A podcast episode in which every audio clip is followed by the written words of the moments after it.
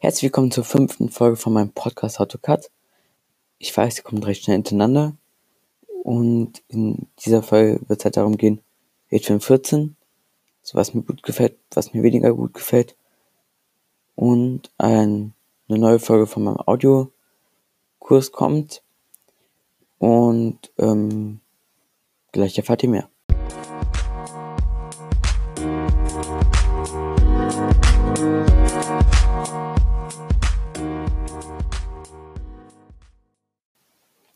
Ja, also ich habe mich jetzt nach knapp anderthalb Tagen entspannt in Hit 45 eingearbeitet. Aber was mir gut gefällt, ist das Layout. Das ist Baba.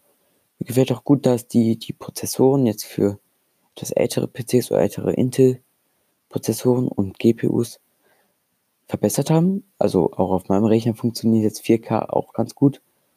Und ähm, das Rendern funktioniert schneller. Und ja, generell das Layout, das ist echt gut geworden mit dem Mini-Audio-Meters, weil ich habe meine Audio-Meters gelöscht aus der aus dem Editor, weil mir die zu viel Platz genommen haben.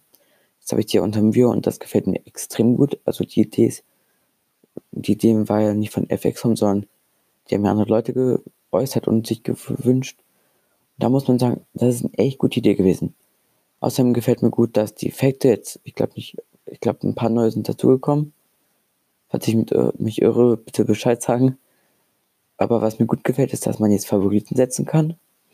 Und ähm, ja, das ist halt ein einfacher Workflow, das mit dem Plus. Das heißt, man kann direkt äh, suchen. Man kann Templates besser arbeiten. Apropos Templates, ähm, was hat ihr eigentlich davon, wenn ich zum neuen Staffelbeginn von Stranger Things ähm, einfach mal für Express und Pro ein Titel halt rausbringe. Man muss es unterordnen, weil Pro ist halt viel, viel einfacher und Express ist ein bisschen mehr Arbeit da. Deswegen möchte ich auch die, äh, für Pros das, äh, also für die Pro-User was einbringen. Und ähm, natürlich funktioniert beides in beiden, nur beim einen ist ein, der Neon Path, den man halt braucht und den hat man in Express halt nicht. Außerdem, ähm, jetzt mal auf Hitfilm 14 zurückzukommen, was mir auch nicht so gut gefällt, ist, wenn man von 13 upgradet, dass man sich erstmal dieses Produkt kaufen muss, sag ich mal. Weil du wirst halt auf die Websites gelinkt und dann steht halt so, ähm, was man sich kaufen möchte. Also man kann jetzt auch gleich sich ein paar Pakete dazu kaufen. Okay, das ist gut. Aber ähm, dass man nicht direkt einen Download machen möchte und zusammen möchte Skip oder sowas, finde ich schade. Das heißt, man muss Name alles nur angeben, obwohl man eigentlich schon eine Lizenz hat, die so läuft, was ich von 12 auf 13 nicht hatte, oder von 11 auf 12 nicht hatte, das fand ich jetzt nicht so toll, aber die Idee ist gut, nur noch nicht so ganz rund aus meiner Perspektive halt umgesetzt. Ähm, jedoch finde ich es halt echt cool, dass sie halt so Packs halt gleich mitliefern können. Aber ja, ich finde halt schade, dass man nicht direkt auf den Installer äh, ja, geleitet wird. Ansonsten hat die Installation nicht so lange gedauert und ähm, die Presets sind alle da geblieben. Also das ist halt kein Manko gewesen. Ähm, was ich auch noch ein bisschen schade fand, ist, dass sie die Schriftart geändert haben. Weil für alle Leute, die halt noch ganz von früher war, da waren, von Hitfilm 3 Express, die wissen, was ich meine, jetzt. Also, es war genauso wie von dem 11er Update auf die 12. 12er Version, das, das, das war schwer. Aber, ähm, kann man sagen, es hat ein neues Layout halt, aber ist nicht schlecht, ist gut. Ähm, Im Media Bin haben die jetzt bessere ähm, Sortierungen gemacht, was mir auch gut gefällt. Man kann jetzt, wenn man auf einen Clip geht, direkt unten einen Composite Shot machen. Man muss erstmal Rechtsklick machen. Und ähm, das Exportieren aus dem Editor ist jetzt auch echt gut. Was ich nur ein bisschen schade finde, ist, dass man nicht mehr einstellen kann, wo das hinkommt, weil du halt entweder direkt zum Exporten gebracht wirst, wenn du aus dem Content rennen möchtest. Aber das ist äh, nicht schlimm. Das ist einfach nur ein bisschen schade, aber ist halt so. Und deswegen würde ich jetzt sagen, springen wir direkt zum Audiokurs. Ja, herzlich willkommen in, zum zweiten Teil von meinem Audiokurs. Und wie versprochen geht es heute darum, wie optimal Settings, sag ich mal, sind. Und man muss erstmal wissen, welche die Grundtools sind. Also V ist das Selection Tool, was normalerweise aktiviert ist, und C ist Slice Tool.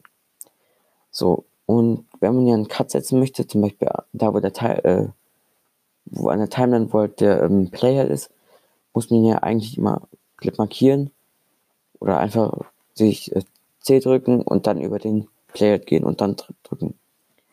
Nur, es gibt auch eine Tastenkombination dazu, die ist Steuerung Alt und D. Und dann wird halt, also man muss den Clip natürlich vorher erst anmarkieren, dann wird halt da auch ein Schnitt gesetzt, wo halt der äh, Playhead ist. Nur ich habe das auf D geändert, weil es halt einfach schneller ist zum Arbeiten mit der Tastatur. Ähm, außerdem ist es relativ entspannt, wenn man zum Beispiel Audio von Video trennen möchte. Ähm, habe ich meine Tastenkombination auf Steuerung U zum äh, Anlink und Steuerung L zum Linken wieder benutzt. Und ja, es ist, ich weiß nicht genau die Standardeinstellung, aber ich habe es halt so geändert, weil es halt dann zum Beispiel fürs Audiodesign-Video extrem einfach war. Ähm, wer da nicht weiß, was das Audiodesign-Video war, auf meinem Instagram-Account oder auf meiner Website nachgucken, da ist alles verlinkt. Und ähm, da kann man sich auch alles angucken. Auf jeden Fall, man muss natürlich erstmal sich dran gewöhnen, nicht mehr mit der Maus dahin zu gehen und halt die Tasten zu drücken. Aber irgendwann gewöhnt man sich dran. Zum Beispiel löschen. Auf X habe ich gesetzt. Ich glaube, das war vorher Steuerung X. Oder Steuerung S oder Steuerung Alt S. Das sind halt die ganzen Tasten kommen dazu. Die sollte man drauf haben. Steuerung C, Steuerung V müssen wir verbessern, weil bei mir funktioniert es manchmal nicht, manchmal schon.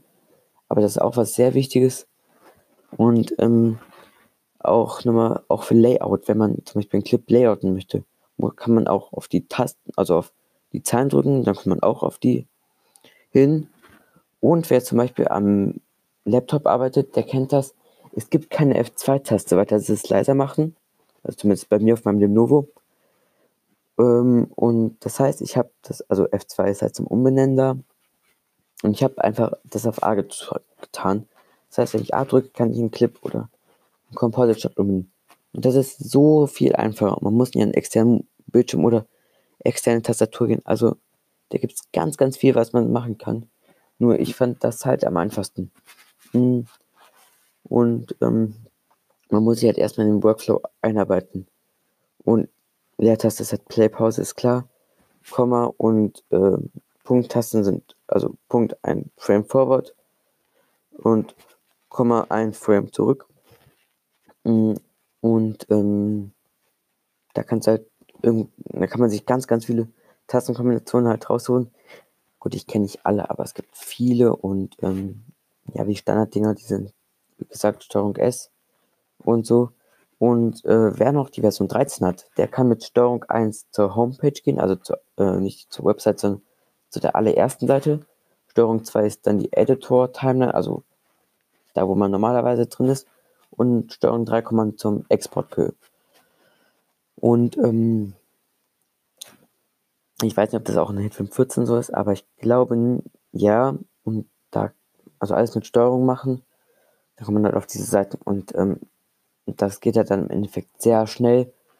Ähm, und wenn man jetzt noch was anderes machen möchte, ich glaube, Steuerung Punkt kann man halt 10 Frames nach vorne und Steuerung Komma halt zurück.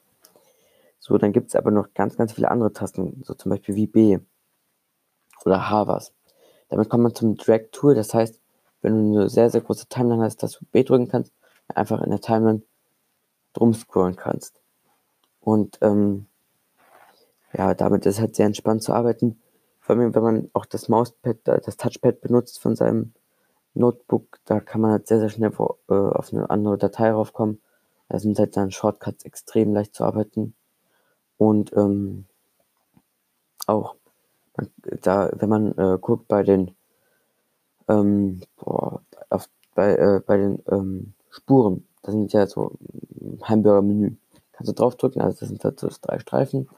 Und dann kann man die Audio-Timeline und die äh, Video-Timeline kleiner machen oder Medium oder Large oder extra Large. Und das sind Sachen, die halt dir helfen, beziehungsweise einem helfen, seine äh, Dateien besser zu organisieren. Ja, und ähm, ich würde sagen, wir sind jetzt am Ende angelangt. Und äh, in der nächsten Folge wird es darum gehen, wie man am besten ein Audio, also ein Refrain zu einem Refrain schneidet. Also dass zum Beispiel Refrain und Refrain direkt hintereinander kommen. Und ja, viel Spaß noch. Tschüss.